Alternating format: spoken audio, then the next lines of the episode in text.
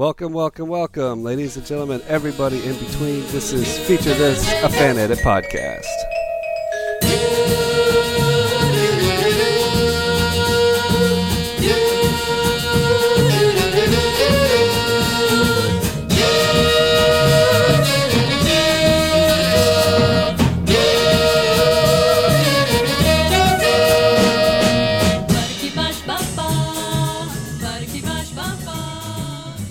And we are getting this show on the road. It's not just me this time, bringing back another guest that we had just recently.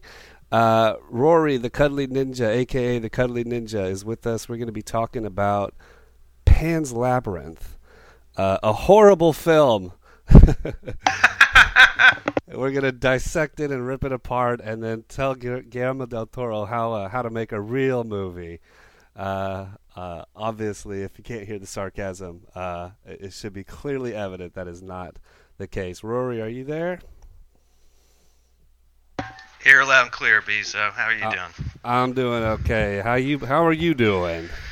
Oh, very well. Uh, you know, other than just watching this garbage movie. Just kidding. Oh, it's, yeah. it's a masterpiece. Oh, I thought you were talking about Transformers there, but no. Why would I ever watch that? Even the Uncanny Ant Man edit was fine, and I could watch it once. uh, yeah. So our attention this week is uh, bringing first off. Let's, um, you know, bringing Rory back. Uh, Rory is a fan editor. If, if, if y'all didn't catch uh, uh, our latest episode, he um, we talked to last time about his fan edit of Insidious.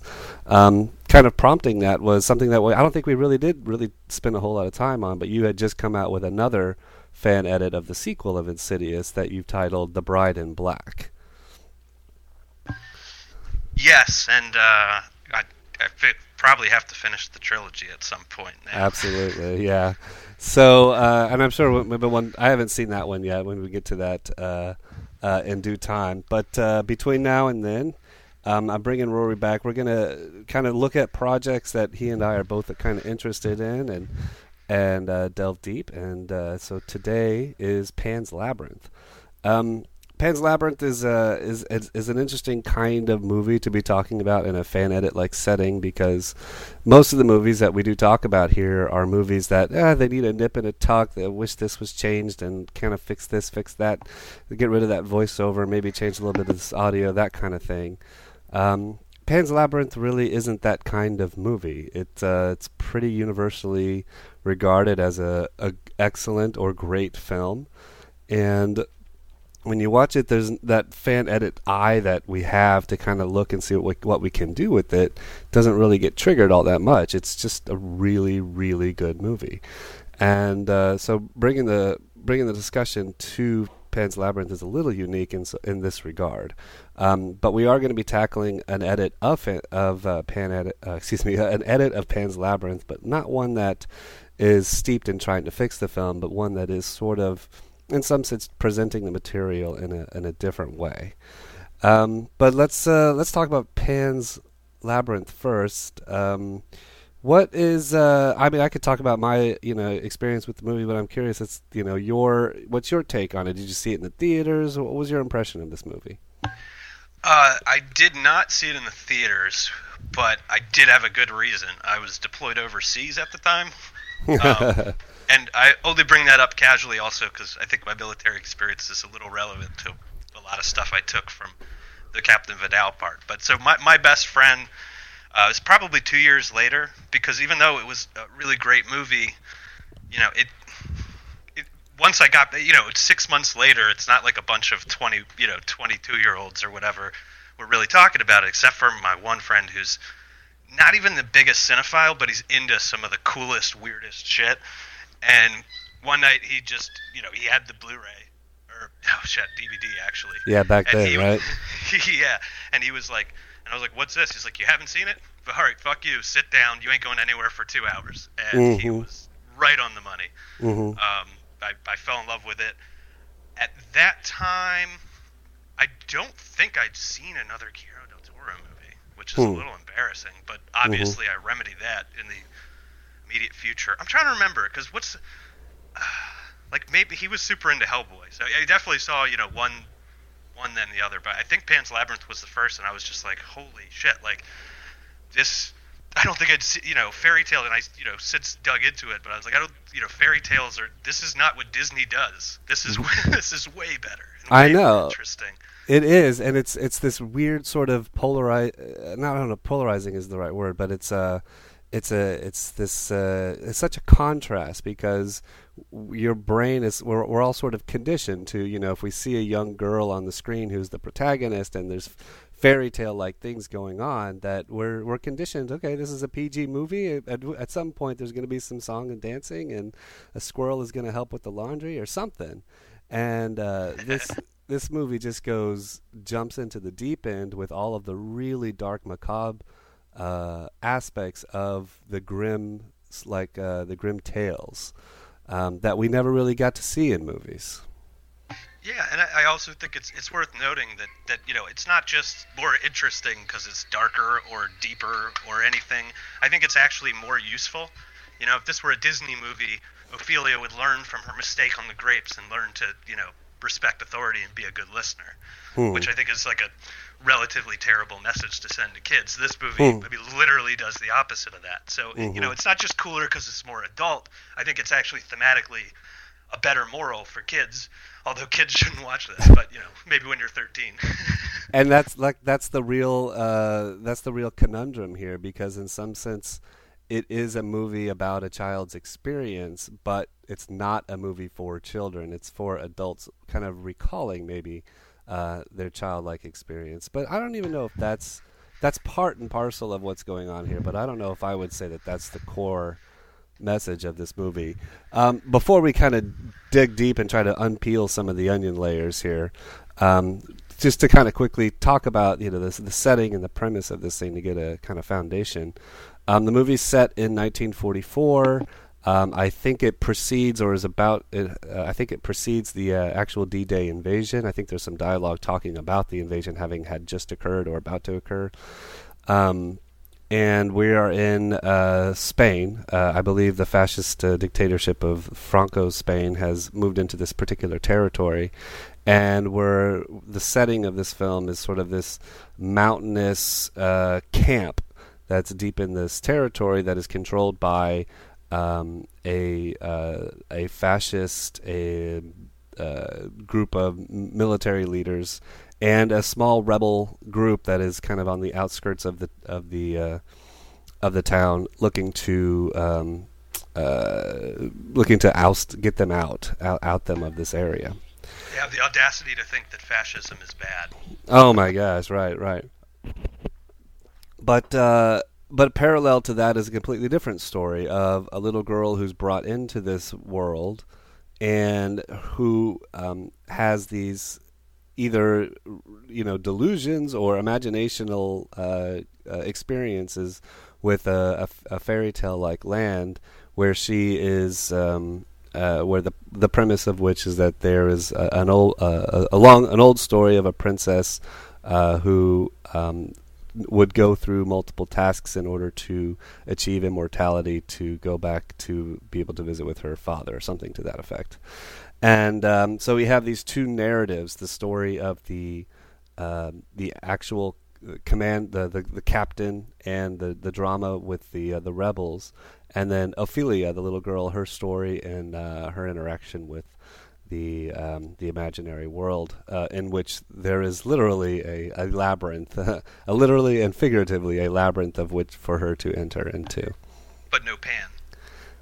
Yeah, that was a. Uh, you know, I had seen this movie uh, back. I, I, think I may have missed it in the theater. I saw it on. Um, uh, I think it would just had come out to DVD at the time, and um, I just assumed that the fawn's name was Pan, and because uh, there is a scene early in the picture where he's introduced and she asks him what's your name and he never gives his name he's i've had so many names etc and for whatever reason i just assumed it was pan i don't know if that's necessarily true it's a great assumption. It's one I made for a long time, and it wasn't until like a couple of years later. I think somebody said something, and I looked up like Pan is actually like a an existing thing that's well known, and that's not the fawn. And then uh, then you watch it again, you're like, oh yeah, well, if his name was Pan, then in Spanish it would be like El Laberinto del Pano, but it's not. It's del Fauno. And like, Yeah. please excuse my Spanish. Anybody speaks the language. I, you get the point, though. Yeah, if you if you read the the Spanish subtitles, El Labyrinth de Fauno, and you kind of like you know put some brain cells on it, you're like, well, it looks like it should be called Labyrinth of the Faun.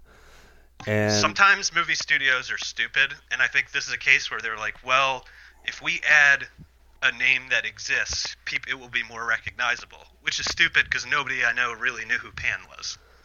I still don't. well, I, you I, I still I, in back of my head the the fawn's name is Pan because I think of I think of the word reasonable thing. To yeah think. I still think of like the the word pan is like all encompassing like you have a a panspermia or a pan um uh well, pandemic like it, it kind of crosses borders and I just figure oh well that's kind of an interesting you know prefix of a word to use for a name of a character who's been everywhere and has many names etc etc so that was my take on that particular part. But watching the when the title screen came up, and I, I my brain did kind of turn over and go, "Man, I think it should have been called Labyrinth of the Fawn." Um, so there's so so what we so that's kind of the the, the broad strokes, you know, the rebel group and Ophelia and her um, and her going through the the, the imagining the imagination um, fictitious fairy tale like, like stuff. Um, but this movie, that's what it is, but that's not what it's about. Um, the the uh, the metaphors and the imagery and the message of the movie is much more is much deeper. It's it's a un, little under the surface, and um, the film uh, does not. It's not one of these movies where people, you know, where you could say the film doesn't have these metaphors working, um, but it it it it is it they are they there, there there does seem to be a little bit of a projection where people sort of project their own meaning into it. I've heard multiple people talk about what they think Pan's Labyrinth is about, and part of me is going, "Yeah, you're you're, you're almost right. You just you don't quite get it."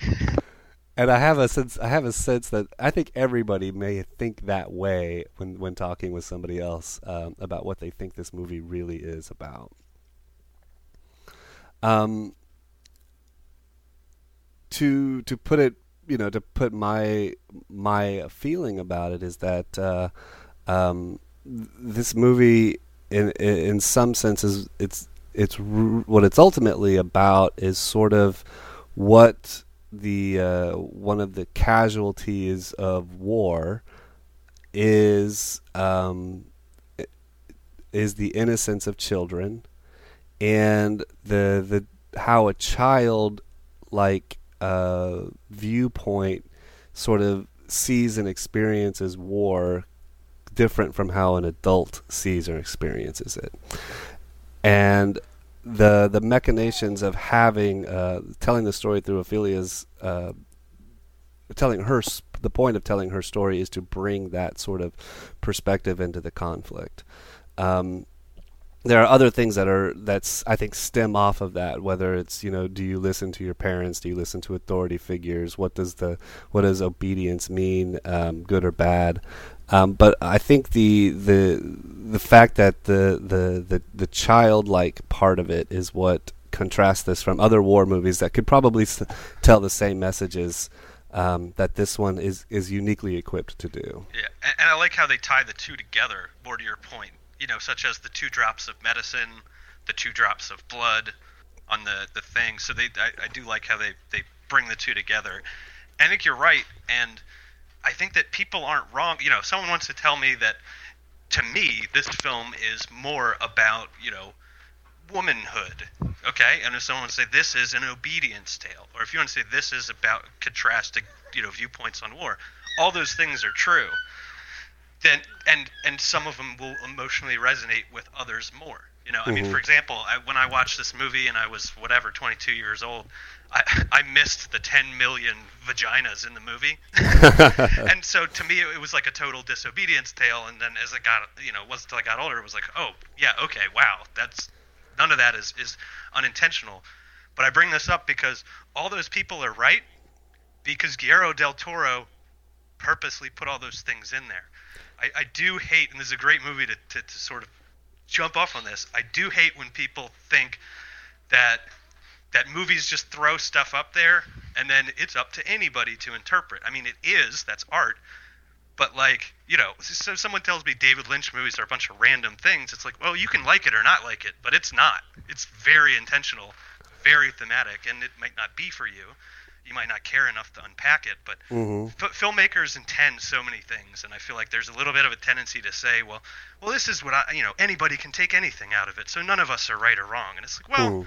If my interpretation is based on textual things in the film, and yours is just based on a, a random Reddit theory, like you're wrong and I'm right, probably. Hmm. So, anyway, I think I think you're right, and I think I think it's about that. The the disobedience thing very much resonated with me. The the themes about war, and you know, let me know if we want to take our time and not just jump all over the place here. But Yeah, that, that go for it. resonated with me more than anything. Yeah, I've actually, I, I, you know, you you probably bring something a little unique to this conversation that you know two film nerds in Austin sitting around at a coffee shop probably can't do so. Um, what is uh, what was your, you know, you mentioned that your take on Vidal was probably a little more personal than what somebody else would take. What what was your what was your experience with that character? So it would have been very easy just to make him evil personified, like he's just a bad guy, and he is a bad guy. But the the film very carefully sets up that he's not happy with himself. He's not particularly happy with what he's doing. He doesn't like you know being sadistic if the per- other person isn't an enemy. And I think it all stems. I mean, all the stuff about his father and the time. Like to me, it sort of shows this is what happens when somebody is trying to live up to war heroism and there's no war. There's just some poorly armed rebels, Hmm. and so all, all you can do is is sadistically torture them. Be, and it's half out of I think frustration that he he can't do what his dad did. He'll never have the hero's death. I mean, the Hmm. hero's death is a is a very big thing, and like I, I personally I served in the Marines, I served in the infantry, and I went to the Middle East a couple times, so I I've seen this up close hmm sometimes people you want to be a hero you join to be a hero and if there's nothing Mhm. heroic to do you do other shit and some of it's not good. Hmm. so that that's sort of my biggest takeaway was that he was trying to live up to something and he couldn't. And that's why i think he shut the guy down in the dinner scene and was like nope not true when like clearly that story is 100% true.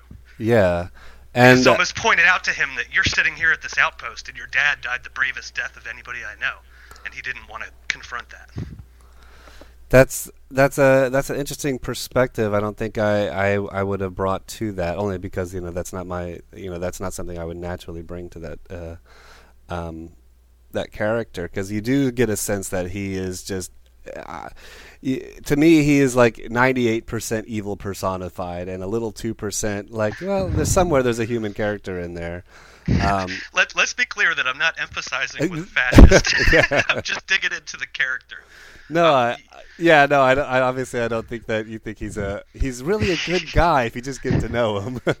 Yes, Um, and, and and it's.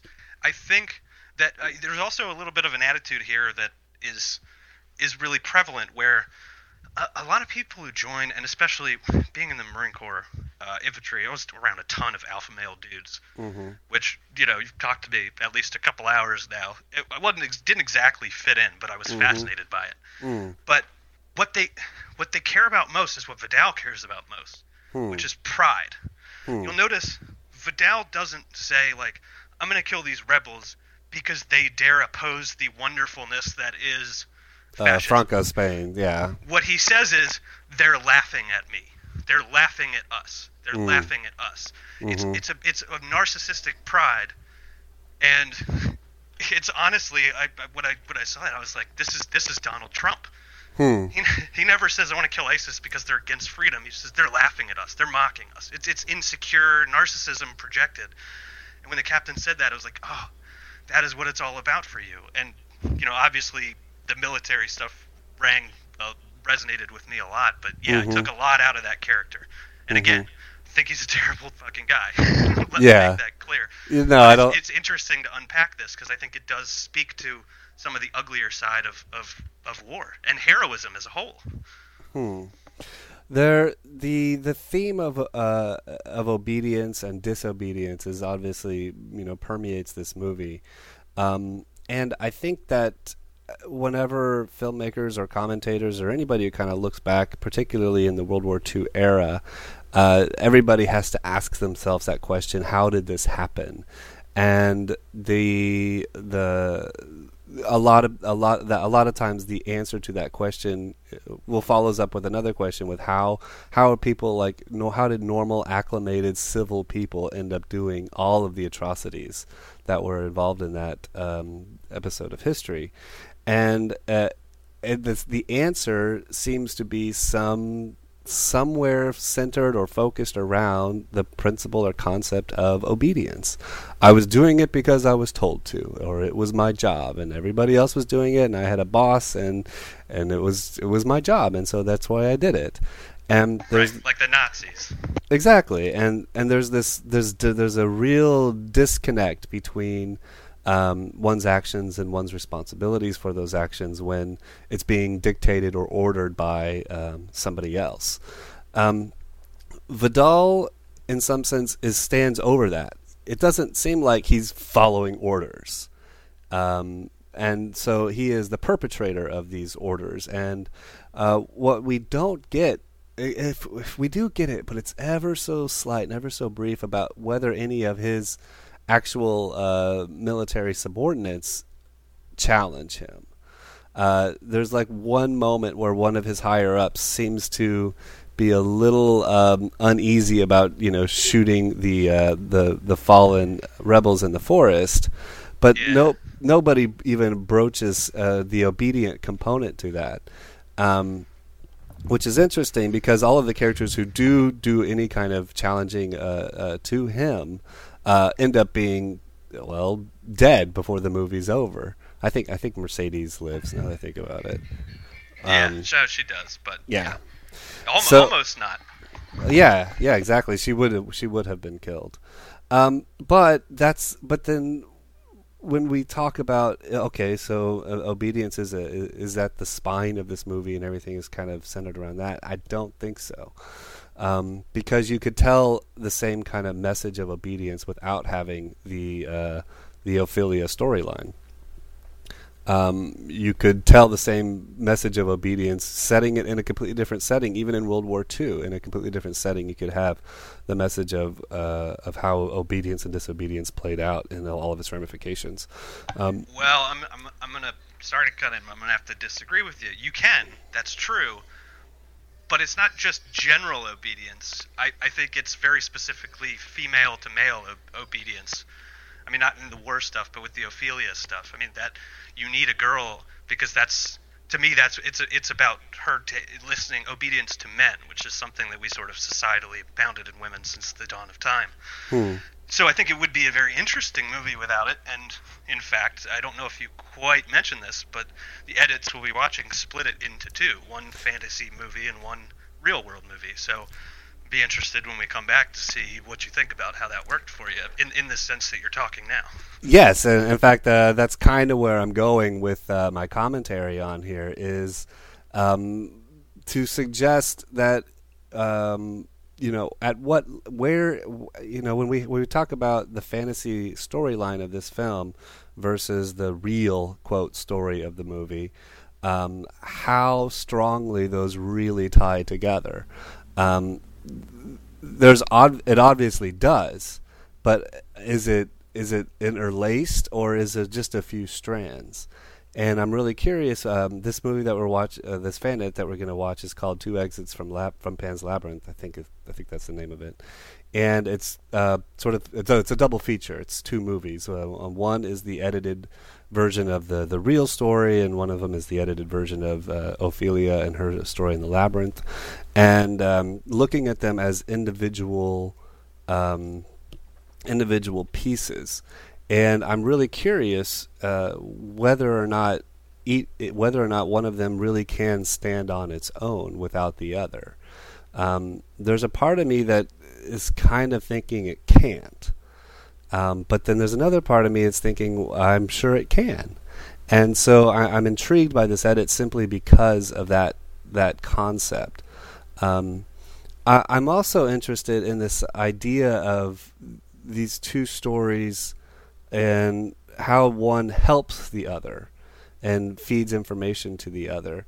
Um, because having one of the interesting things about editing and, and, storytelling, especially in, in, film, is that when you put two things next to each other, all of a sudden it creates a continuity of thought and it creates this is the metaphor that we're going for here and ties things together that doesn't necessarily happen when you get them separated.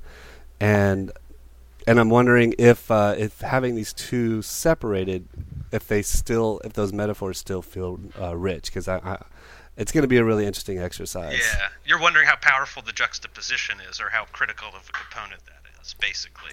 Yeah, and uh, and and I'm I'm thinking now. My I, I think I may have mentioned it uh, in a previous podcast. My favorite uh, fan edit that's I've watched is an edit by NJSC NJSC I think his name is VC VC NJVC, who did um, uh, Where the Wild Things Are.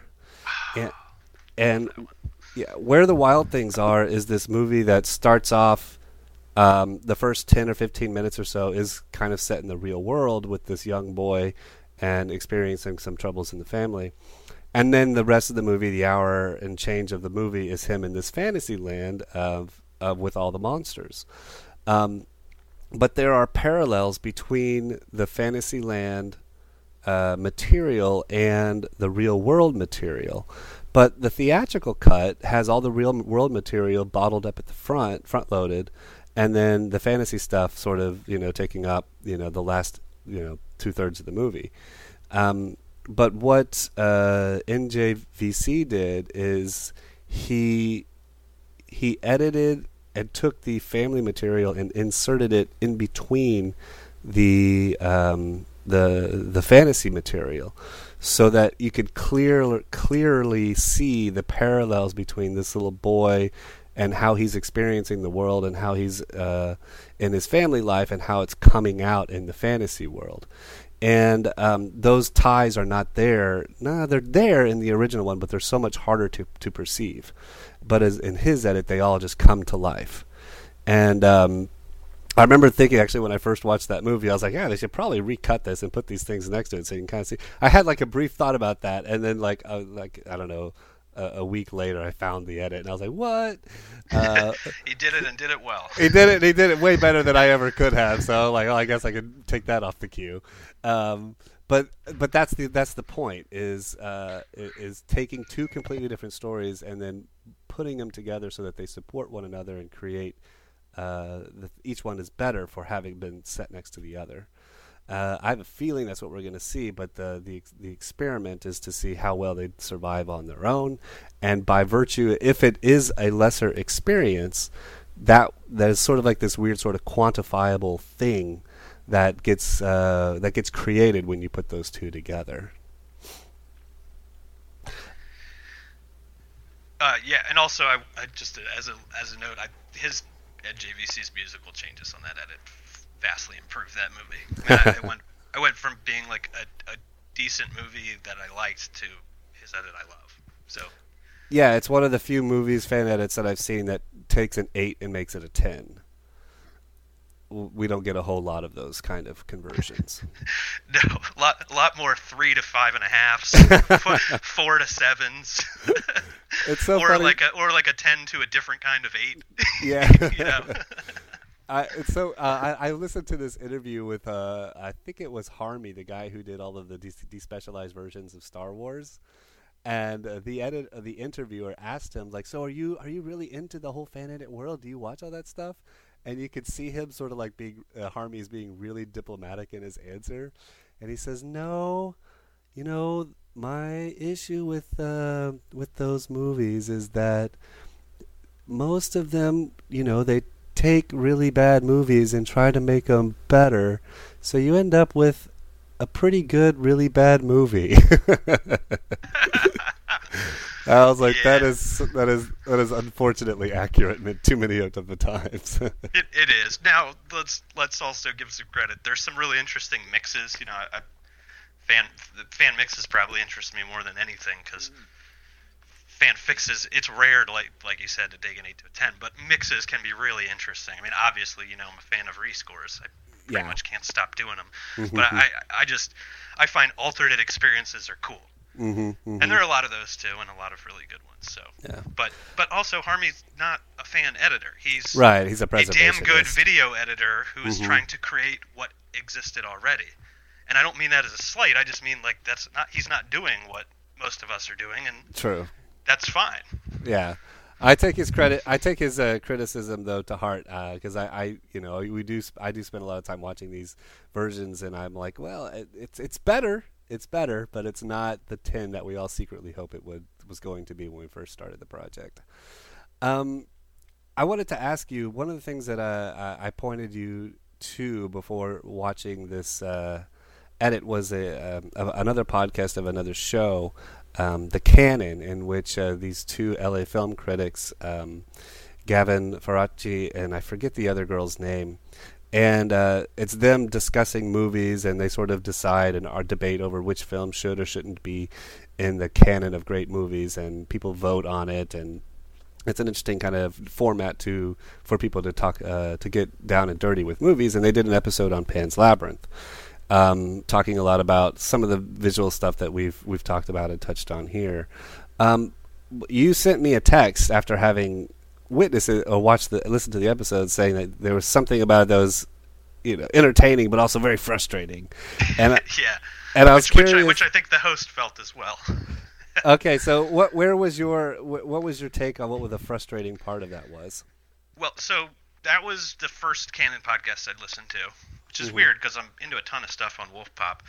Uh, Mhm. I really enjoyed their back and forth. Like I, I really enjoy when people don't just sort of agree on stuff all the time. hmm I disagree. So I,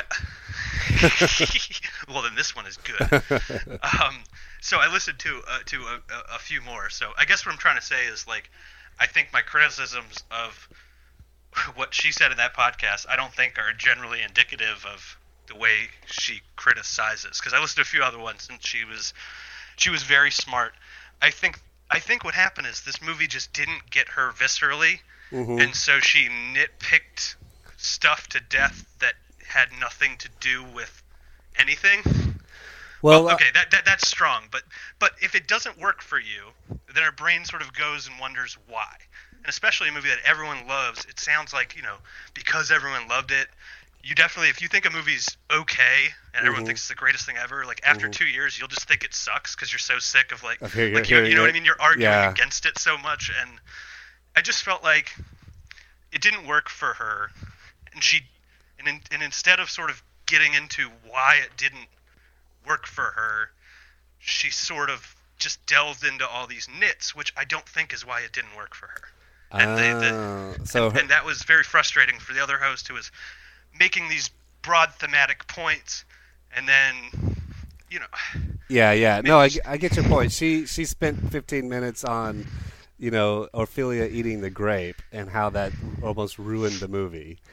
yes, which it, it's like the critical point of the movie, almost a very critical point in the movie. And, See, Yeah. that's what I, I, I- I have to side with her in that sense, in a, in a little bit in that sense that I think that Ophelia eating the grape, you know, symbolically and metaphorically and character wise, all of that makes sense. It needs to happen. It should happen. I do think the scene was shot incorrectly.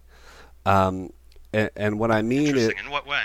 well, the what when I watched it, I, I did have the same kind of uh, instinctual reaction, thinking this is this doesn't feel right. Like this doesn't feel like it's in her character to do this.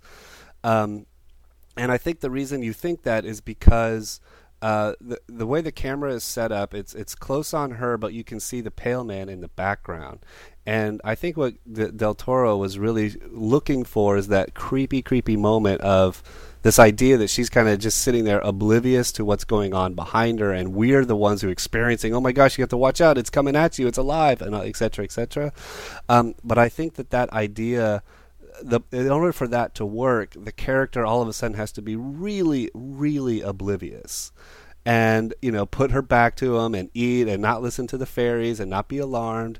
And I think a, a, a better way of approaching that scene was for her to be to walk through and be, you know, acknowledge that she's hungry. So we kind of get that that's part of the equation. Um, and then like kind of look around and sneakily and maybe sneak the grape in and uh, and, and and and just be be a little less oblivious of her surrounding um, and I think that that was sacrificed in order to create that, that illusion of the that visual of of him coming alive in the background. Um, yeah, I, that is a fair that is a fair point.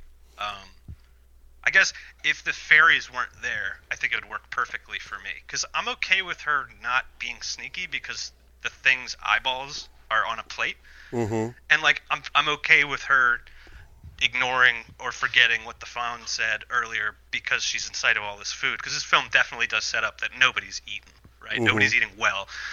But the fact that the fairies were like, dude, dude, dude, do not fucking do this. Do not do this. And she yeah. waved them away. I felt like the disobedience was in the act. And, and yes, that that probably probably would have worked perfectly for me if they had just done that little change. But yeah. but for me, thematically, it still serves its purpose well. Yeah. And I mean, I, I, when movies are good, you sort of like it's dumb that she can just draw a chalk thing on the ceiling, or else mm-hmm. like who cares about the the, the, the, the time in the 1st mm-hmm. place, mm-hmm. and why can she not draw it again on that wall that she came in, but she can three feet on the ceiling? Uh-huh. But when something's sort of working and it's speaking to the themes or it's, it's resonating for you, you sort of you know, you sort of don't think about that until mm-hmm. after the fact. Mm-hmm. Um, but all those things are true, and I still love the scene. Yeah, uh, yeah. The the man, the makeup work on him and the character and him coming alive. Uh, it's it is it is just fantastic. Yeah, uh, the sound when the fingers crack is so good. Oh yeah, because like but to yeah. me, but to me, she should have turned and looked at that point because it's yeah. clear, it's clearly loud, and it's like, well, that's a wonderful sound, but mm-hmm. you know, it, it, like probably the third or fourth time I watched it, I was like, wait, why didn't she hear that? Yeah, and that really would loud. That would have been an interesting effect. Like she turns around and looks, and she doesn't see anything. Like it's just the fingers cracking, and so she's still sort of, uh, you know, believing that she's safe. Um, but yeah, so I, I, think that, that how it, that uh, that's executed uh, could be massaged a bit. But that's what that's what was, that was interesting about that particular point of contention on the uh, with those two critics is that I was listening to her talk and she had so many problems with that scene, and I'm like, but that's not that's not the problem with the scene. Like that's how my brain was going. It's like you're you're right that there's something off with it, but you're wrong about what is off with it. Yeah, which is why I'd say you don't side with her because at no point did she thematically not like it. She just couldn't accept that the character would do that. Yeah. And yeah. And that's that's the sort of thing where you know that's that's a fine opinion to have. I just I don't know. Mm-hmm. I think the biggest thing that bugged me was he pulled text, you know, from the text, things yeah. in the movies to yeah, make yeah. points, and she was like, "You're just projecting this," and it's like, no, no, no, no, no, no. The stuff Yeah. Devin's saying is is is clear. I mean, the rat like she was like, "You're just reading into it that she's hungry," and it's like, well, why did they spend five minutes talking about Talking ration about cards food for the foods, rich yes. people, like Yeah. et cetera, et cetera, Yeah. and which is fine. But I think because it didn't work for her viscerally, she Yeah. didn't accept because he explained the context, which is fine to be like, "You're reading into it," and he's like, "No, I'm actually reading the, this, this, and this." This and and this, she yeah. should have said at that point, "That's a fair reading. It just didn't work for me." Mm-hmm. Um, you know, you mentioned earlier, and uh, and it was obviously discussed in their podcast too. Uh, one of the the the things that is there, but for whatever reason doesn't really uh, connect or mean much for me is the um, is what you you were talking about, like uh, all of the the, the vaginal um, uh, metaphors and visual cues. Um, and and Gavin was talking about that. Uh, uh, De- is it Devin or Gavin? I can't remember. I think Devin. It, it's it's Devin and Devin, Amy. yeah. Devin yeah, and Devin Amy. and Amy. That's right. De- Farach, Faraci. Faraci. Yeah, Yeah, I don't. I don't remember something her like name. Yeah, Amy. Um, uh, but for Nicholson. whatever. Nicholson. Sorry, just pulled it up. Let's give her credit since Yes, we're discussing her yes, criticism a fair amount. Fair enough. Um, like for example, uh, Devin was saying that it's so clear, it's so obvious that the giant tree that she walks into is a, it's just a giant vaginal orifice that she's walking into. And when I watched it, I was like, no, it, it it's got the horns like the fawn. It's it it, just looks like the fawn, and uh, I I there's sometimes like whenever uh, I, maybe you know maybe the uh, director was trying to do both. Um, but to be so sure it's one thing when it looks like when when I personally see it as something else. uh, that uh, that's less um, metaphorical, inten- metaphorically intense. I feel like that's the more rational, like a little Occam's razor kind of test. Yeah. But Well, uh, I, I guess what I would say is that I think it's completely not unintentional that he used a fawn for this story for that reason.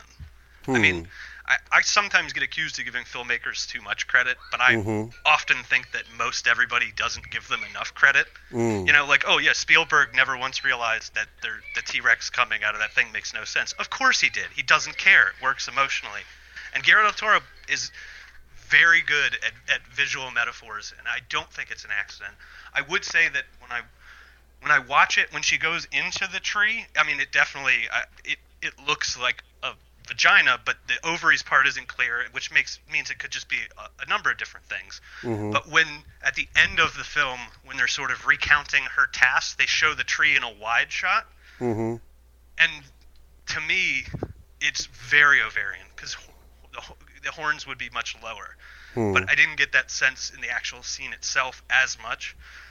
But when I saw it later, I was like, yes, that's sort of unmistakably the shape we saw the blood on the page, you know, Mm, et, mhm. So, but that's and that's fine. And maybe he just likes Pan and goats or whatever. But hmm I, I feel like, especially with a guy like Guillermo del Toro, I'm, He did, I'm he didn't always err on the side that it was not uninten- or that it was not intentional. Never. Yeah, yeah. Um, yeah. So this is a uh, Pan's Labyrinth is uh, is a compelling. Uh, it's a compelling fairy tale. It's dark. It's got. Uh, you know, we didn't even really scratch the surface on a lot of the uh, really rich thematic stuff. Um, you know, between the characters, and we didn't talk about the Doctor character. We didn't talk the about Doctor and Mercedes are probably the best two characters in the and movie. But uh, yeah, and uh, the the rebels, the guy who stutters, um, the uh, just it's a it's just it's a it's it's just a wonderful wonderful movie. Um, but uh, the you know, but there are like you know we talked about uh, the Wolfpop podcast, and I'm sure that, you know there's other great sources to learn to kind of really dig deep into all visual stuff out there. But what we're going to be bringing to the table is sort of what we uh, the fan editing side of this perspective, and um, so we're to go watch the uh, the fan edit of uh, Pan's Labyrinth, the two exits from Pan's Labyrinth. Come back and share uh, what what we what we learned about that and how that what, how that reshapes um, what what works and what doesn't uh, with the original movie. So, uh, with that being said, we're going to take a, a break on our side, uh, get that done, and come back and see you on the flip side. See you All right. see you in the future. Future. future.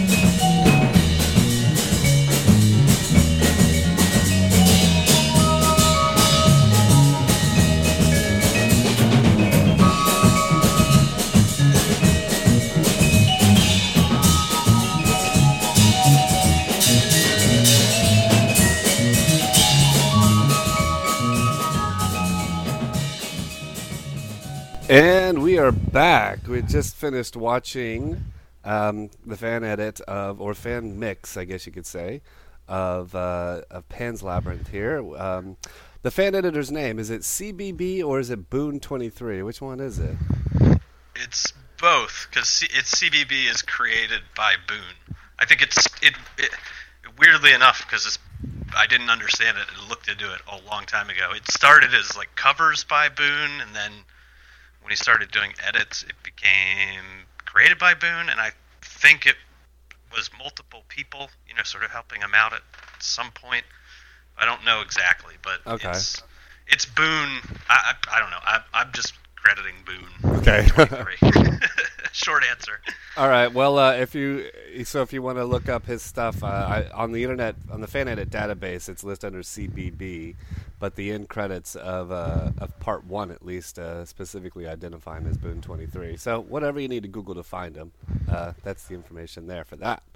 Um, so this is, uh, I, man, I, I just kind of went into this a little bit blindly, and uh, my experience of it, I think, was, uh, I don't know if tarnished is the right word, um, but uh, this is an interesting project. So really, what he's done here is um, he's taken the the two parts of this movie, like we kind of talked about the the the the the, the base, the military base plot, and then the Ophelia plot, and then broken them apart into two different movies.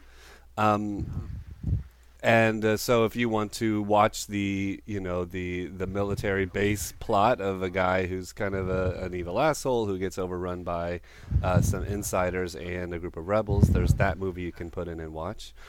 Or if you want to watch the uh, the fairy tale with Ophelia, you can put in that movie and watch it. And I think that's the conceit of what he's going for here. Um, agree? Disagree? You think that's kind of what's going on here? Yeah, agreed. And I think the initial intention was to make the fantasy version.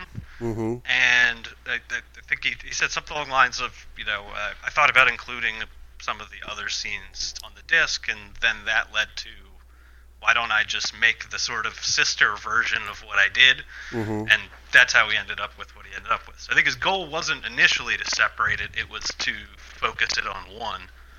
But I'm glad he did because I I actually enjoyed the captain one much more. How do you feel about the? Uh, um, let's let's. It's presented with the Ophelia one first. Um, how do you feel about uh, that standalone picture? What is that actually called? Ophelia Princess de las Profundidades or something like that?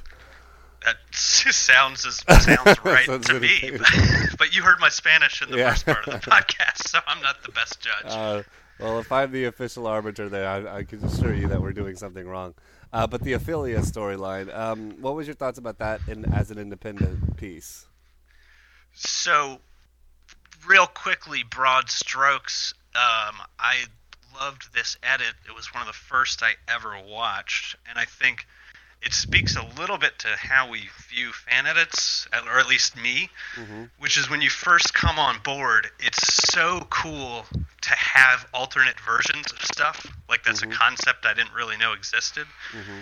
That I think, and you see, you see on the site, you know, new people are just really excited about everything.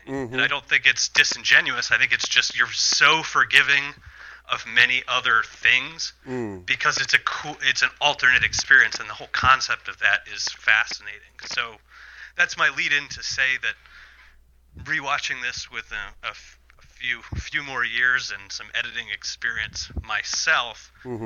um, I had some issues with it that I didn't really think I had before. I also perhaps have personally gotten better.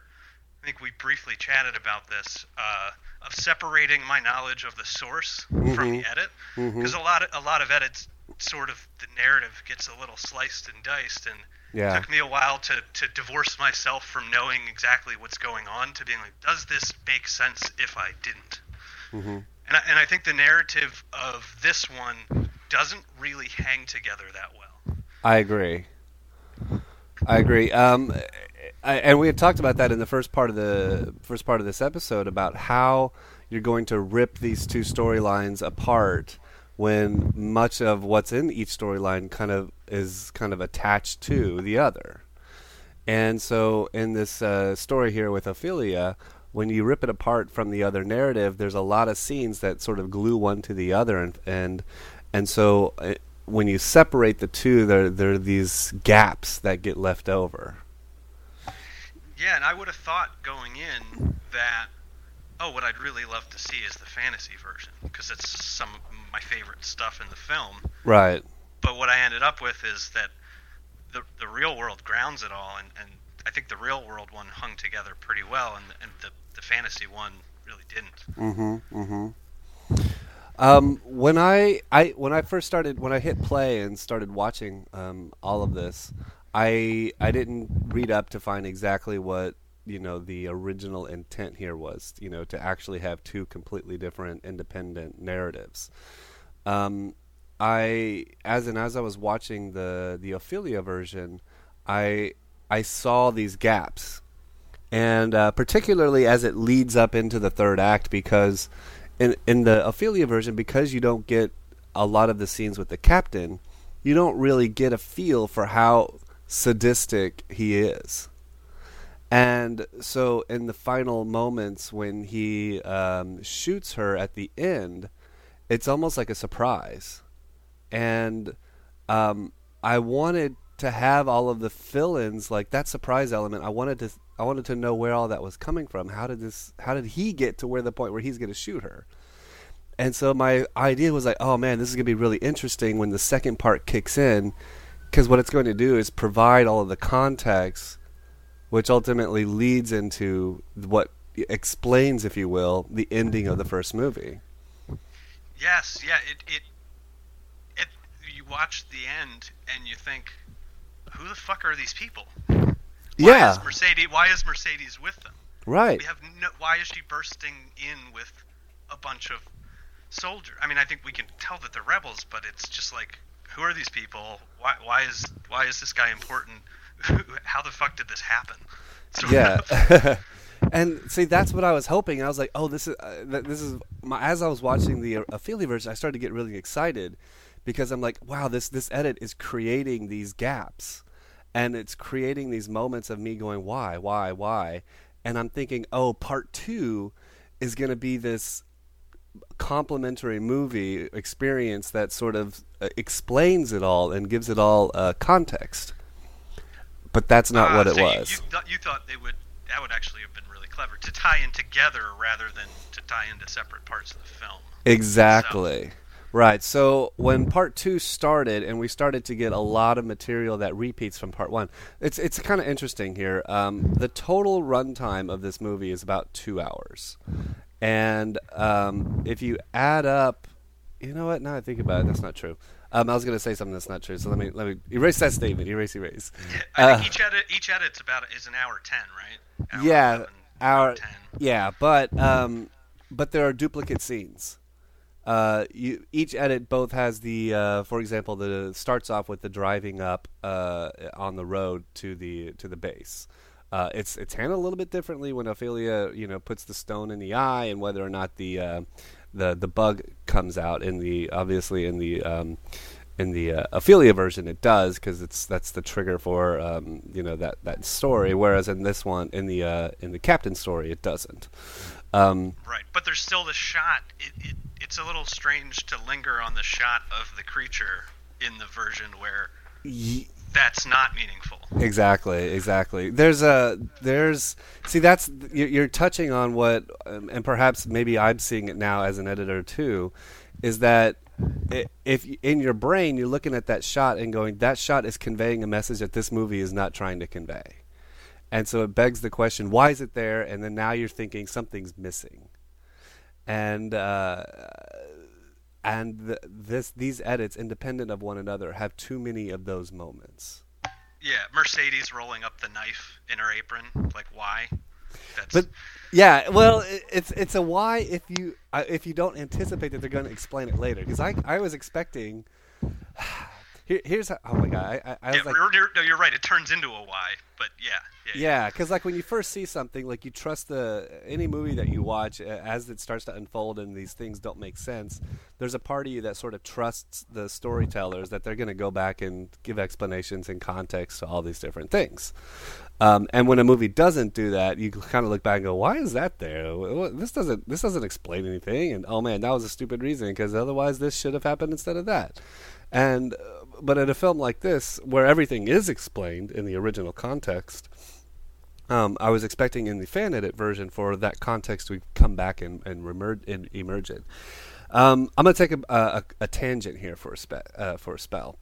Um, movies that are not sh- presented in a chronological order, even though they could be, um, to me, there needs to be a reason why to sh- why to present it in a non chronological order because otherwise it's just a device, um, a, a tool to you know keep the audience engaged in sort of a false manner.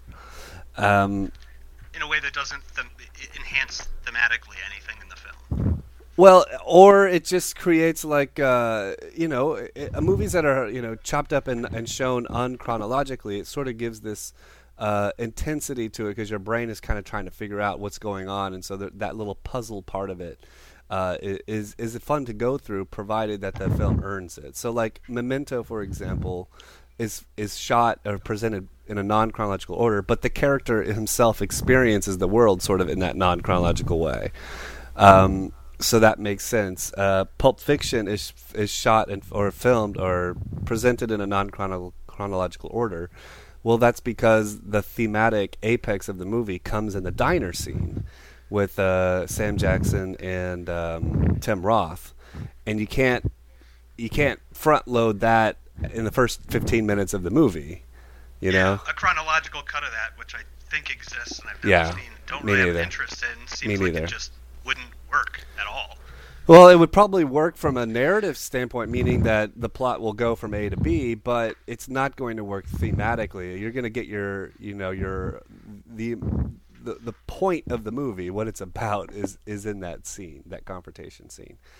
So, I was thinking, um, as this movie was unfolding, I was like, man, it would be really interesting if, when part two, when I see part two, if it starts to fill in these gaps in a non chronological way. Um, and uh, then I was like, well, that's a stupid idea because there's no reason to think that this should be uh, presented chronolo- uh, unchronologically. And I was like, wait a second. Part of the thematic thing that you have at the end of the movie is that she lives forever. Um, that that's uh, part of living in eternity. Well, in the original part of living in eternity is dying nobly, um, where like his the captain the captain's father has died nobly, so he's honored. When he dies, uh, his son will never even know his name, so he he does he actually gets a true death. Um, and Ophelia gets to live forever in her uh, in her fantasy uh, setting.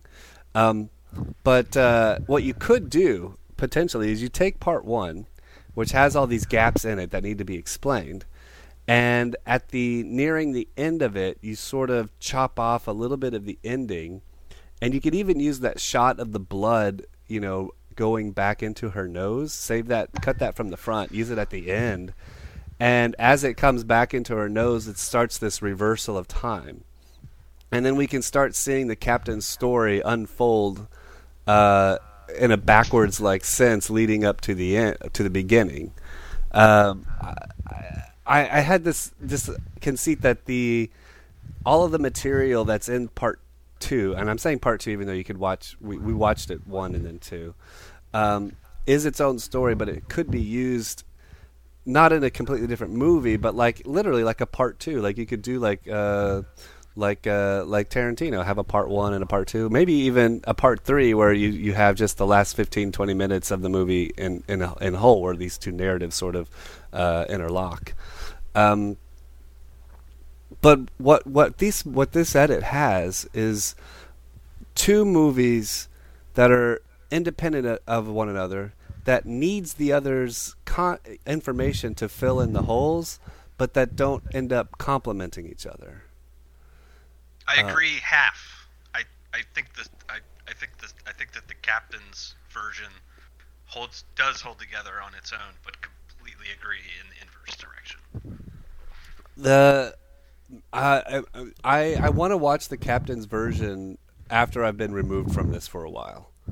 Because after have, watching it now, after watching the original a couple days ago, watching um, uh, the fairy, the Ophelia version, and now the captain's version, it's almost like it feels like the third time I've seen this movie, and I'm losing some objectivity.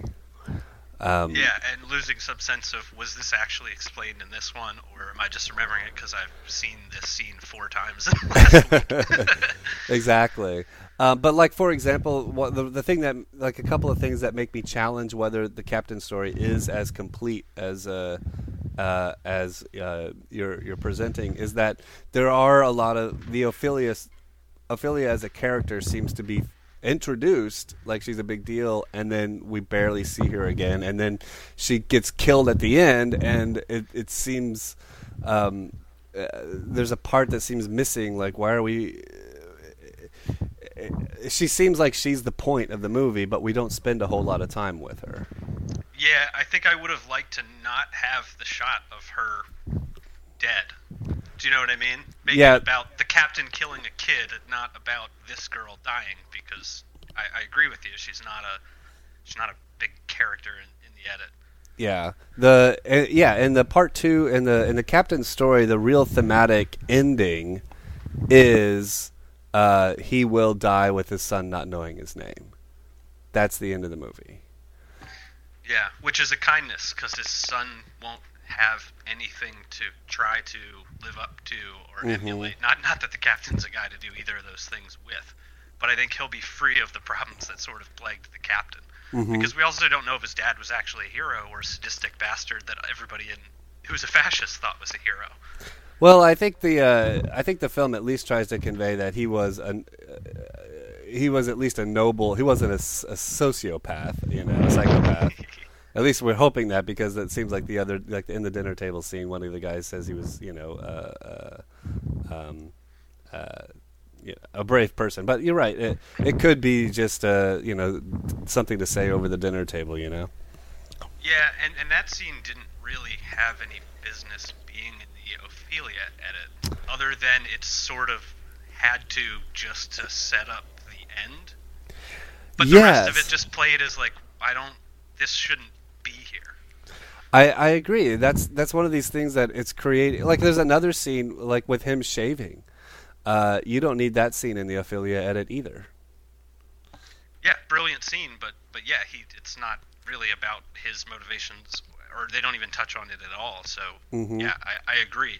The I guess the beginning of that scene, it is interesting that the before they cut in tight to his face, you see these long shots moving like from a low vantage point, as if it's like a fairy flying around in the room at Hmm. a distance.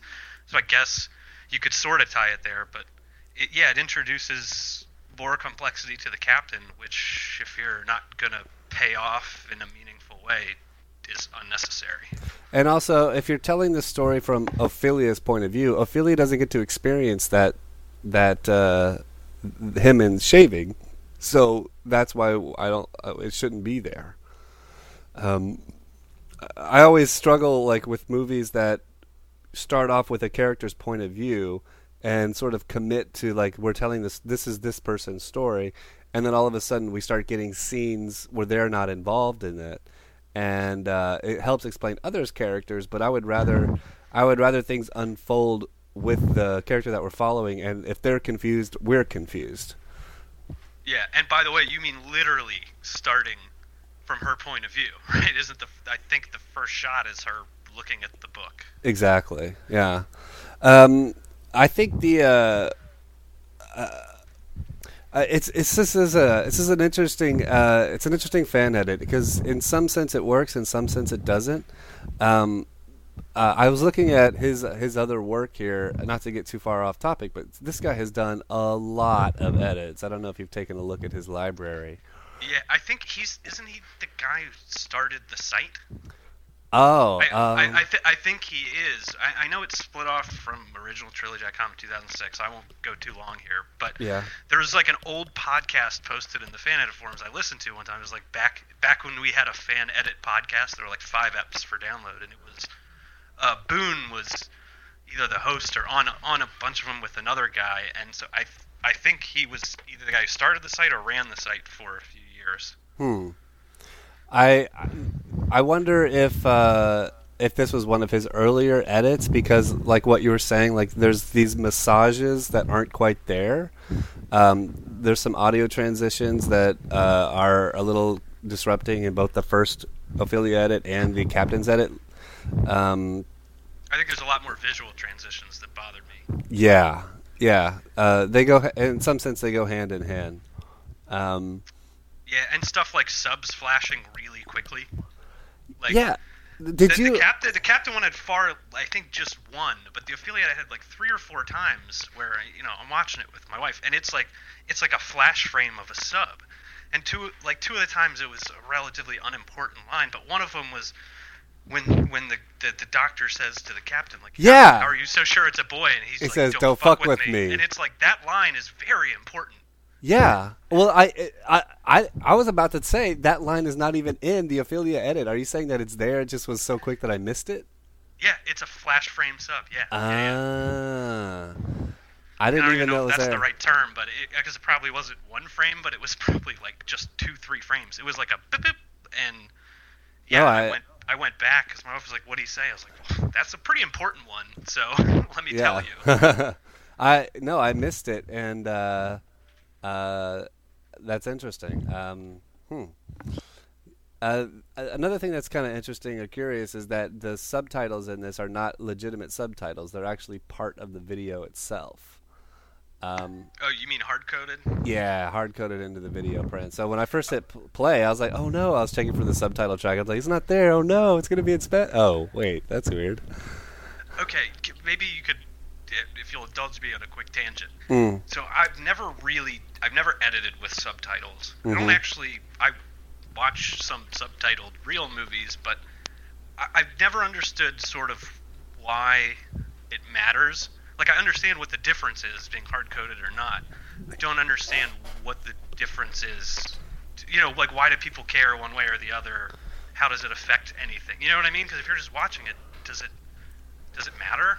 Well, it seems to matter to people because I often people oh, are these hard coded or are they not? I mean, and is that just so they can change them out? I, I guess what's the point? I think doing that. I think that's the point is that you can turn them off and on. You can change between German and French and English um, that there's options there, whereas it's hard coded. There's no options. Also, gotcha. The, uh, oh, sorry. I, the, the subs themselves, I didn't like the font. I yeah. can't stand putting two people's lines of dialogue without separating, like putting it on a new line. Yeah. Just separating it by a hash. It's mm-hmm. usually clear who's saying what, but there yeah. was a particular back and forth with the fawn and being when he's like you're out like you know fuck you you're fired. Yeah. and, like it, the, the the dialogue back and forth is like well either one of them could have said that like it just I don't know. And I didn't care for the font. I understand having to do it yourself because when you're changing things you can't just obviously use the theatrical ones but mm-hmm. it was off putting and I hate to register this as a complaint but if you're doing something subtitled in English and it's not your first language, you've got to run it by somebody because it will just occasionally sound awkward. Hmm. And, um, uh, and it did here. There were a couple points where it's like there's a word missing, and I, I'm a, a, little familiar with other languages, and I'm like, yeah, I get, I get why, mm-hmm. because that's how you would translate what it, how it's said in other languages. But as a native English speaker, there were just a couple moments where it was like, mm, it's, it's awkward wording, and you don't want to take anybody out for a second. So, you know, again, I don't want to criticize anybody's language skills, but if you're going to do something in English, I think I think you you, you got to run it by a native speaker. Yeah, it's interesting that we're uh, that we we are are fixating, or I don't know, fixating is the right word, but for you and me, like it's little things like this that that really uh, that we really latch onto. And um, it's it's tempting to say, "Come on, he, he re-edited an entire movie. That's you're you're such it's a nitpicking complaint, etc., etc." Uh, well, one of the hardest things about doing a proper fan edit is presenting what you're done w- when it's finished. Is presenting something that could have been released, looks like it could have been released, or it's something that is is, is where it's where you cut something out or change something doesn't tell doesn't tell the audience that you did something like that. Um, yeah, you don't want them thinking that. You, yeah, you never you never want them to, to, to feel that way. And and let's also be clear. I, I don't know about you, but for me, like, it's not like this thing was technically awful. It just had a a bunch of issues. Like it's not like this should. I think this should be removed from listing or anything like that. But no, of course not. As an editor myself, like you strive for such cleanliness and you strive to make it look as professional as possible. So I think these things are worth talking about. Um, yeah, and I think that the community that the fanedit.org uh, community is, you know, anal retentive on a lot of these things. Um, yeah. but in the most positive sense of the word. Um, I, I remember I, I, got a feedback on my uh, edit of Oblivion where somebody says, "Oh man, there was this hard edit in the middle of this action sequence that's totally distracting," and I was like, "What the fuck are you talking about?" And I go back and I check, and I was like, "I didn't touch it at all. It is exactly like it is in the movie." and I got I was like really defensive, like what the fuck, dude. but yeah, I know because it's like, look, man, you criticize anything I did, but like, blame the pro editor on that. Like, obviously, the goal is to like, if you don't need to touch something. I mean, I very rarely have been like, I need to fix this. You know what I mean? Just on a because I didn't like the way it was done, you know, an Mhm. edit or something. Because professional editors generally know what the fuck they're doing. Yeah. But, but when you're watching fan edits, you're sort of conditioned to pick out everything that stands out to your head and or in your head, and Mhm. that's fair. But yeah, occasionally I I just had a review on my Turing test edit, and the guy was like, "This video looks a little soft," and I, you know, I sent a message. I, I'm not a defensive dick. I can take criticism because it's Mhm. usually due, but I was like, "So can you explain what you mean?" Like, because I was like, I want to know if it's something I did and where, because the film itself is shot in very soft lighting and with a with a nice soft lens. And to his credit, dude went back and was like, "Yep, you know what? Went back and watched the source, and your yours is actually just like it." So ah. it ha- it happens. Anything Mhm. that stands out to you, you sort of want to point out because it always sound negative, but like if someone's reviewing something of mine, I'm like, I want you to point out everything that stood out to you as anything that took you out of it. Like that's what I want. You know, Yeah. saying awesome is like you feel good for a second, but it's not it's not actually incredibly helpful. Yes, it's not, and I I I uh, I, I take those critiques because like you, every once in a while somebody will point something out that you yourself didn't actually see, and it's totally worthy uh, um, to go back and you know crack open the the edit and and polish and give it those last little polishes that you get from the that feedback process. Yeah, I mean, as a whole, previewing, I wish it happened more. I understand people's tendency to, well, I'll just wait till it's final, but you know, and nobody likes when somebody puts out a version two a week later. But it's Yeah. like, well, look, if no one else watched it, you can watch something 15 times And miss Like, it every time. be, it's it's the phenomenon of why you most car accidents happen within a mile of a person's house Hmm. right? So I actually got in a pretty bad accident a couple years ago, turning out of my street, and I turned in front of like a speeding F350 at night with its headlights on. Oh my Like, gosh. and, and the road and the road is not that curved, and I couldn't figure out, and it like it seemed to come out of nowhere. You know what I mean? Like I looked, it was fine, and so afterwards, started digging into this, and it turns out your brain is kind of an a-hole. It's kind of lazy, and like if you see the same thing you've seen a hundred times, Mm. your brain just sort of puts the image it'll just play a replay of a previous thing like essentially. I mean it's an oversimplification but like so you glance and your brain is just sort of like yeah it probably looks like it always does so here's this i'm going to take a breather and focus on something else. And then it appears as if somebody comes out of nowhere even if it's at night with bright headlights. And i think it happens with edits you know? The Mhm. criticism i hate the most is like why didn't this dude watch it himself before he put it out? Because how do you not see that flash frame? And i was like man I've watched something 12 times, and then somebody points out something, I'm like, oh, fuck. And then, and then you fix it. And it's Mhm. like, well, if you need second eyes, you just Yeah. need them. Yeah. Um, yeah, totally. And uh, I, I don't know if this edit um, got that. I don't know uh, what his uh, what CBB or Boone's uh, um, predilections are, and that's why I mentioned that he is he's very prolific. There's tons of edits here, and I was just getting this once I saw the the list of things that he's done. There's a part of me that kind of went, mm, I wonder if uh, this is kind of one of those uh, quantity over quality things. Yeah, well, and to be honest, I, I went through too because I was like, yeah, I was like, I've known this dude's name forever. I'm sure I've seen a, a, a shitload of them. And I looked and I was like, yeah, these are there are a whole bunch of these that like aren't online or available anymore that I had an interest in seeing. But I think I'd only seen like one of the 27 or Yeah. many it wa- it was. So I, I don't really know. And there's also a part of it where when this stuff was new, you know, it was just nobody was as good. Yeah. So so like a fade up, a fade, you know, fade to black, fade up from black, right? Which Mhm. happened a couple times. Yeah. That was I I think I don't know. I wasn't around on the site back then, but like it's I think that would have been a lot more acceptable in 2007. Right. Whereas now, like people are so freaking good. If you do anything like that, you're like that doesn't look like a real movie. Like you know. You Yeah. just- you can so very rarely even use that because it looks clumsy, and I think it sort of goes to the way new people watch fan edits. I think when it was all sort of starting out, it was a lot more forgiving on things, and not that people weren't talented, but the software wasn't as good. And Mm. after fan edits have been around for ten years, people just have a, a, a higher quality expectation. Yeah, because good yeah. good and natural.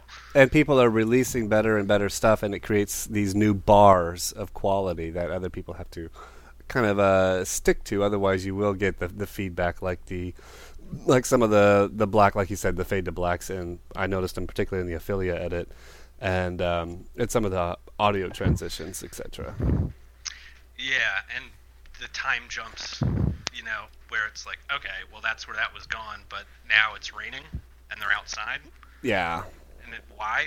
So yeah, it happens, and I know we, we sound really critical. Yeah. I think this I think this is enjoyable, and I also think that it, if your biggest criticism of a fan edit is it doesn't work without knowledge of the source, that's a legitimate criticism, and you Mhm. should strive to not have that. hmm But it's not like that's not a valuable thing. You know what I mean? I love Pan's Labyrinth and I know it inside and out. So if I Mhm. want to just kind of watch that part of it, I could pop this on and not be bothered by the narrative issues. Like it's not it's not that it doesn't work. It's just, you know, I, I think not what we should strive for.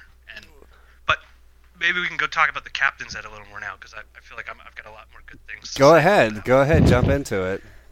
well, so from our discussion earlier, I think it's probably clear um, that the captain as a character had a lot of resonance with me, hmm A- and I felt like, well, I felt like on a technical level, I had far less issues. I had, I think, one flash sub, um, maybe one or two awkward transitions, as opposed to a handful in the other one hmm but but narratively it hung together and it, it did seem to me to just sort of focus on the themes of heroism hmm that we I talked about before. Hmm and then obedience kind of out of the picture but I think it did Mhm. a good job of making those work at least for for me.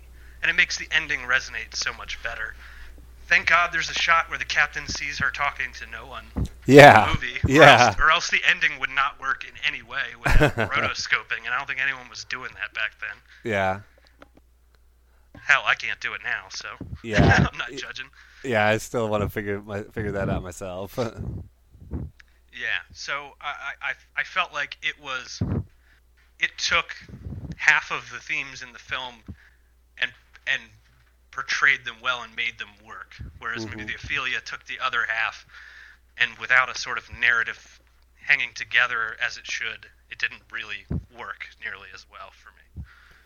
Uh, the the captain's storyline is um, it's he he is in some sense he's sort of like a really great movie villain.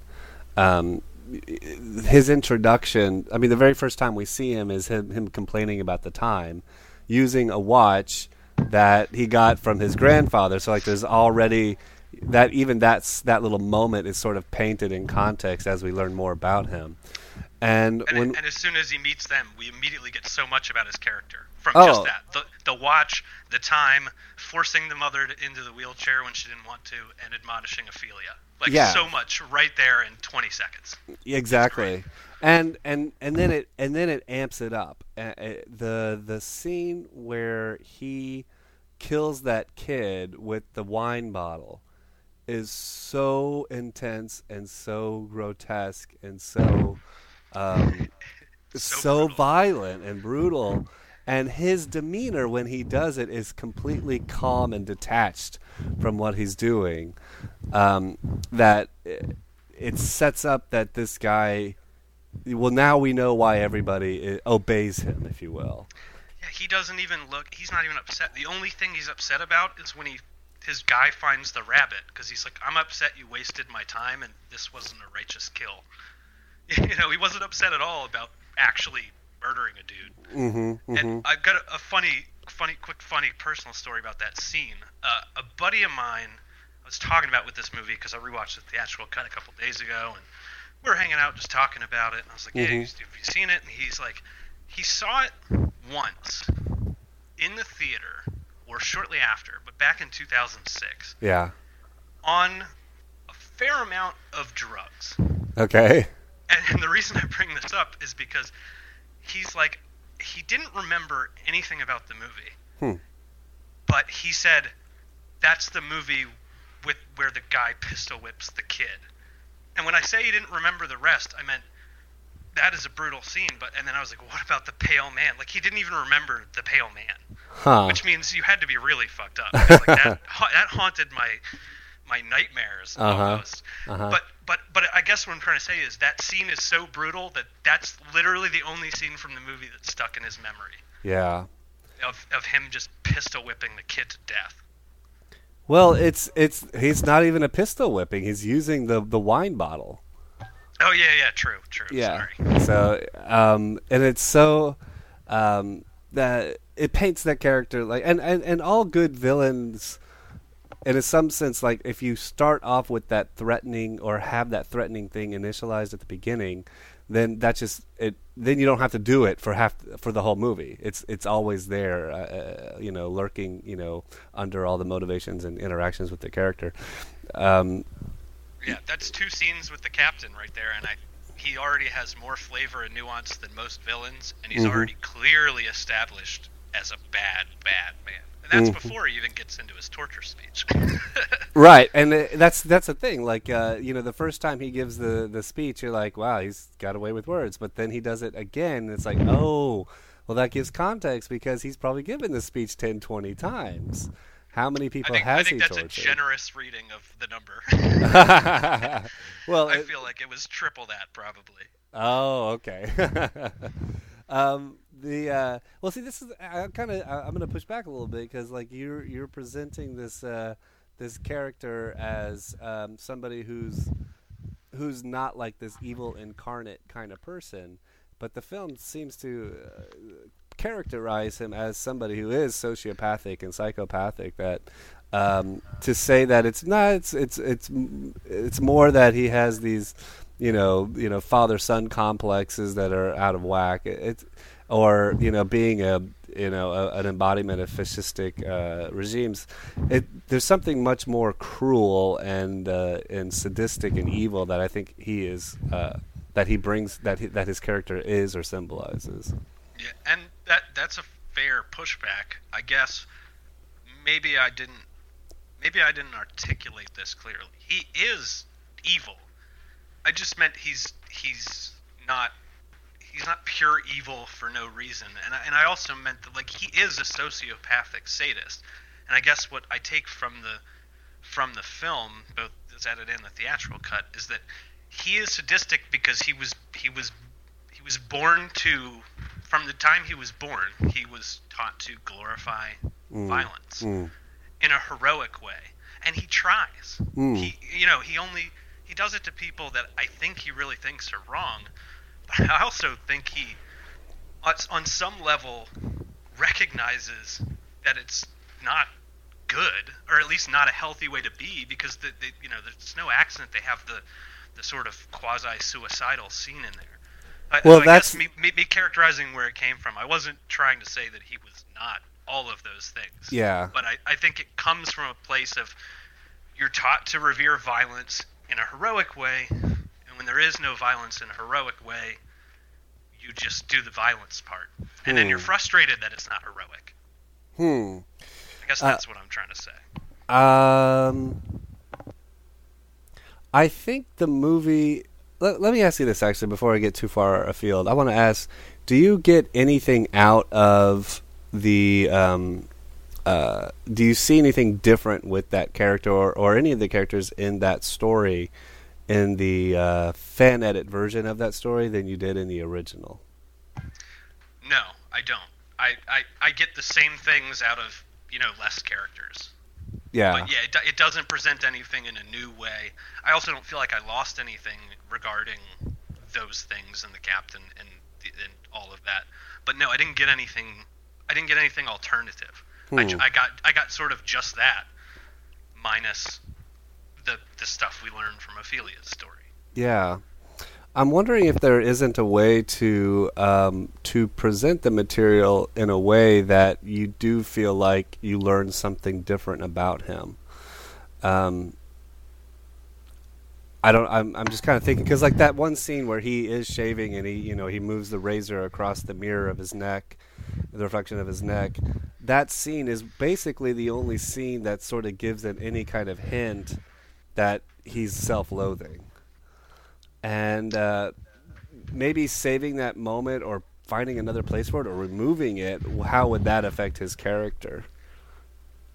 Oh, see, that's interesting because my thought when you when you started saying that was put that up, put that in the beginning, and sort of have that set the, set the tone and inform everything else you see. Wow, and yeah. You're sort of going the complete opposite way. With Well, I think well- bo- I think both would change things. Yeah, like if that was the presenting how we're presented with him, then you do get a sense that maybe there are these underlying reasons that on what we see on the surface is not really who he is. Like there is this deeper thing, and uh, but maybe that would and then that might create a theme that the ends to the means, uh, the means to an end matter. You know? Yeah, yeah. I I think it would it would be it, it- yeah. My my thought when I was when I was rewatching these was one of like like when it first started, I would just said like, man, I wish someone would redo this in HD because I'm a quality. Yeah, yeah, yeah. No, I, I I feel the same way. This was a And the theatrical is so great, and the Yeah. colors look so vibrant. It's a Yes. beautiful, beautiful Blu-ray transfer. Uh huh. And so and I was like, man, I wish someone would do this in HD. And then I was just like, man, I feel like I feel like watching this, and it's and it's interesting work. And he clearly put a lot of time into it. hmm I was I just thought like, ah, I'd like to do something else with this movie. I was put that on my thinking the same of 20, thing. 20 ideas that I you know that I have and will Uh, never have the time for. I, I, I, I, you know what? I do have the the same thing where you have like a queue of things that you'll get to when you want to get to it, and um, my and you know, kind of touchstone back on what I said before, like um, the the Ophelia story. Um, it can be told without the, the the the narrative of the of the of the commander of the of the captain because as a child she's oblivious to it you know she's just kind of going through her thing now what she experiences in the world sort of affects how she imagines you know the uh, uh, the the fantasy setting. So there is a play there. But in some sense people are interacting with her that she she doesn't know the context for it. She's off kind of doing her own thing. And so you could tell that story of Ophelia. And then when you give context to those scenes um, with you know going back and kind of presenting uh, you know the other narrative that's going on I think there is an, a room to to to tell uh, to tell the story in a different way similar to what he presented in two parts maybe three. And um, and you'd probably at the end of the day you'd probably have this is the pro- this is the problem. Even if you did edit it like I'm thinking and have it successful in three different parts and you know resequence it and it's an interesting you know way of piecing everything together, you probably will watch it at the end of it and go, you know what would be good is if we intercut between the two narratives and just splice it back, you know. yeah, wow, the juxtaposition would really make this thematically pop, and then you just pop on your Blu-ray. Exactly. I, I think I, I honestly think that if if I were to do something with it, it wouldn't be using everything because there, there's there's no way that I can reorder it. I mean, there is, like you mentioned, but there's no way I can reorder it that is going to be superior. And I, I hesitate to use that word, but there's Yeah. no way that, that I'd even you know have any interest in it when the theatrical cut exists and is pretty Mhm. much perfect yeah. but I think there's room to tell us to tell a smaller story, and it doesn't have to be just one or the other. You know, like something like, a f- a- and I'm not sure if this is sort of what you were saying or not, but like if you just did Ophelia's stuff almost like all up front loaded with zero context, and then within so within one sort of film that's maybe an hour and 20 minutes, 30 minutes and then you go back and fill in the gaps with the real world parallels. You know what though? I'd probably just rather watch the theatrical cut. Mhm. kind of no matter how I'm slicing this up in my head. It's such an interesting movie with distinct parts that I'd like. I'd like to do something. But I can't think of anything that would really be Okay, okay, let me let me let me give you a few moments as kind of kind of highlight where I'm going with this. Okay, in the Ophelia cut, uh, one of the things is that we see is Mercedes gets uh, is talking to the captain. The captain hands him the rab- hands her the rabbit and says, "Go cook this for me." Now, in the Ophelia cut, that doesn't mean anything. Um, it's just a dead rabbit. He wants it for stew, whatever. And to Mercedes' point of view, that's exactly what it means.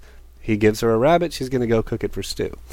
But if you were to follow that scene uh, later in the movie as you're watching it and do a chronological you know you shoot back in time, and we see what preceded that with him you know brutally murdering those people and then finding out they had the rabbit. And then all you have to do is show the first like five seconds of that scene of him saying, "Hey, I want you to cook this rabbit for stew," and then you stop. Your brain is gonna know, "Oh my gosh, I know what happened after that," but now I have context for it. And um, the advantage of doing that kind of edit is that the first time around we experience it like Mercedes does. And in the second time around, we experience it like the captain does. Whereas in the theatrical cut, we only sort of get this sort of ominous narrative point of view. Oh, I love that. I, I you know, I, I, love that idea. It, it'd be it'd be really interesting if the captain seems like a rational person mm-hmm. you know, for a while, and like something like that happens, and then later on, like, where's the doctor? And you know what I mean? Then you go back and fill in, like, oh, this dude's crazy sadistic shit has been driving everything we've been seeing. I don't know how possible that is, but it's a really interesting idea to me. Yeah, and and and there was some other things when I was watching the Ophelia cut where I saw moments, opportunities like that. For example, another one is that um, when he later in the film he catches up with Ophelia, and it's after he's been stabbed and whatnot by um, by Mercedes, and so he's got that the badge on his mouth. He's already done like the oral surgery thing. He's got the the thing on his mouth. He's all bloodied yeah, up. Not explained at all.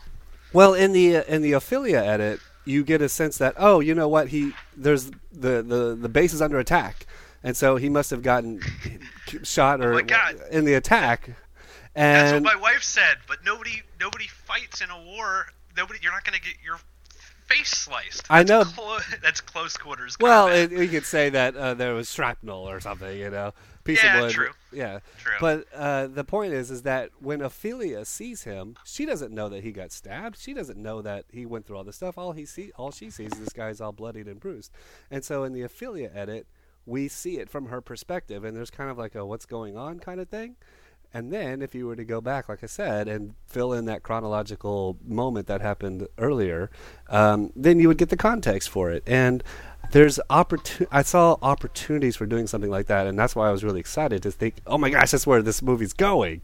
And part two is going to be this, you know, this uh, bringing it all together kind of thing. But it wasn't, you know, and yeah. which which but, made that would be a true part two, rather yeah. sort of two separate. Exactly, exactly. So that's that's that movie that I'm describing in my head, how that would play out. That's the one I'm putting in the queue for that that's you know, interesting. Fifteen like years that. from now, when I get down to it. and you know, my biggest problem with that scene wasn't like, why does that? Why is that dude's face cut? My biggest problem with that scene is the fawn says the door is locked, and in the Ophelia edit, that doesn't mean Ophelia's door because we didn't see her try to escape with Mercedes, right? So it's it's it actually works as the door where the baby is is locked, and so the fawn says, you know, draw a door and hands her the chalk. Mm. And then she's in the room, no chalk. We never see any chalk. And like in the theatrical cut, they don't show her draw the door, but she's in the room with the chalk. If you'll recall, she's sort of she's hiding behind the table, and the chalk is on is. Oh, it's on the wall. Sets it on the. T- uh, she sets it on the table, and the captain like grabs the chalk. Right. And walks around the table and looks. And she's hiding she's in there. front of them. Yeah. Yeah, in this one, it just sort of she's in the room and then she's grabbing the baby. The baby. I, I mean, I, I, guess it's there. I just was a little bugged by. No, no, no. Both like, actually chalk should exist near her. Actually, both versions are wrong. Both versions, uh, in in, in uh, this edit, both versions have cut out the him with her and the chalk and the baby and him her hiding in front of the desk. That's all missing in both edits. Yeah. Oh, yeah. Sorry, I was comparing to the theatrical. Yeah. To the, not to the other edit. Yeah, you're right. And yeah, I, it's not a huge problem. But that combined with the face, and, and I mean, my wife said what you said, which is like, well, there's a war going on, and maybe it's just like me sort of specifically being like, all right, well, maybe that works for you. But I've been in plenty of firefights and never like a facial, never like a ja- Michael Jackson thriller knife fight. if somebody gets that cl- that close to you in war, like shit has gone wrong. Yeah. Um. So that's why I felt like, and uh, that the the movie has these gaps and uh, and it needs material from the other one to fill those gaps in. Um, and uh, that's another reason why I re-describe this thing as each one needs material from the other, but they don't necessarily complement one another because they're independent pieces. Yeah, and um, also, did you notice a super weird zoom? Uh, so like like you said, the chalk is going from both versions. In the captain's edit, there's still the shot where he looks, where he sort of leans over the table but it's it's cropped to not have the chalk in frame. oh, really? Fine. But instead of just being a pure crop, it looks like it, he turned it into like a, a zoom. And this gets into like sometimes people create really interesting things in fan edits, but uh-huh. to me, if you created an interesting effect, but it's really only 70% as good as it would be in a theatrical version, you're better off not using it than using it. Right. Anything that touches, I, I, I personally, for whatever reason, wasn't uh, affected by it. I, I just watched it, whatever. Um, but you know, for people with a sharp eye, those are dangerous kind of choices. Um, for the for the reasons that we talked about before, because like the worst thing you can do is make an edit that makes everybody think that was an edit. Yeah, yeah, and and and believe me, some some people do amazing effects work. Oh yeah. Other other people do really good effects work that even when it's really good, it still looks mm, just a little out of place if yeah. that makes sense. Yeah. And I'm really not trying to hate because I don't do any Effect, fucking effects work yeah, whatsoever. So I'm not hating. I, I can appreciate how hard all that is. I just feel like if you can't make it look as good as people with a million dollars in the studio. Like you, you, you, you got to find some other way to do it. Yeah, yeah. Um, and, and that's that's a that's a real big point to make about a stupid little one second zoom, but. uh, well, it's indicative of other things that we see in uh, in other edits. Yeah, well, I, well, the reason I texted you before I said this is interesting was because you know having rewatched these after a few years, I, I, definitely saw them in a new light. But I also thought it'd be interesting because there's not as much to talk about thematically because but there's there, the interesting part of the, the most of the conversation we've been having is sort of how people view edits as a whole and how edits relate to the theatrical versions and i i knew that'd be an interesting conversation to have and this one does more than most insofar as it's trying to create a new new kind of experience altogether and not just do some nips and tucks and uh, to that end, this is a successful edit. Um, there are two different stories here. There are two different movies here, and um, you can show them out of order. I think you could watch the captain's one before Ophelia, and vice versa. Um, yeah, they're they're separate. Uh, yeah. This this would be a very interesting project, I think, to if you could ever it's dangerous in some sense but it'd be you know because you want somebody to be able to fully experience pan's labyrinth for what it is but if you could find somebody who's never seen it and show them just one of these parts how their reaction would be i would really like to f- get some feedback or what hear hear that experience well i i had half that experience um, my wife watched one with me. She's seen the film and really liked it, but she saw it in the theater and not since. Ah. So it was sort of pure eh, because she didn't have a great memory of specifics, except that when she started watching it, the specifics came back because she has a memory that's better than my own. Like yeah. I can't remember shit from like a year ago. so it was sort of that way, but not 100%. And there were times when she was like, "Huh? What? I don't." How, why did they get there? And then I was like, oh, remember this, and you know, and then she's like, oh yeah, yeah, yeah, that happened, you know. So it was, I'd say from someone who is somewhat pure, that there were definitely some logical gaps that yeah. that brought up out questions, and this was the Ophelia edit. Yeah, yeah. yeah. Well, uh, I think it's time to uh, get this uh, wrapped up, so to say. Um, so that was Boone 23, or AKA CBB's uh, fan edit of Pan's Labyrinth. It's called Two Exits, uh, Two Exits from Pan's Labyrinth. Um, within that f- fan edit, there's two different movies, and they have their own independent movies. But if you're looking for the movie that contains the double feature, it's uh, Two Exits from fan- Pan's Labyrinth. And uh, we're we're both giving a thumbs up. Uh, you should give it a give it a check. Go check it out. Um, it's not perfect or flawless, but no, very few edits would be in that camp as well.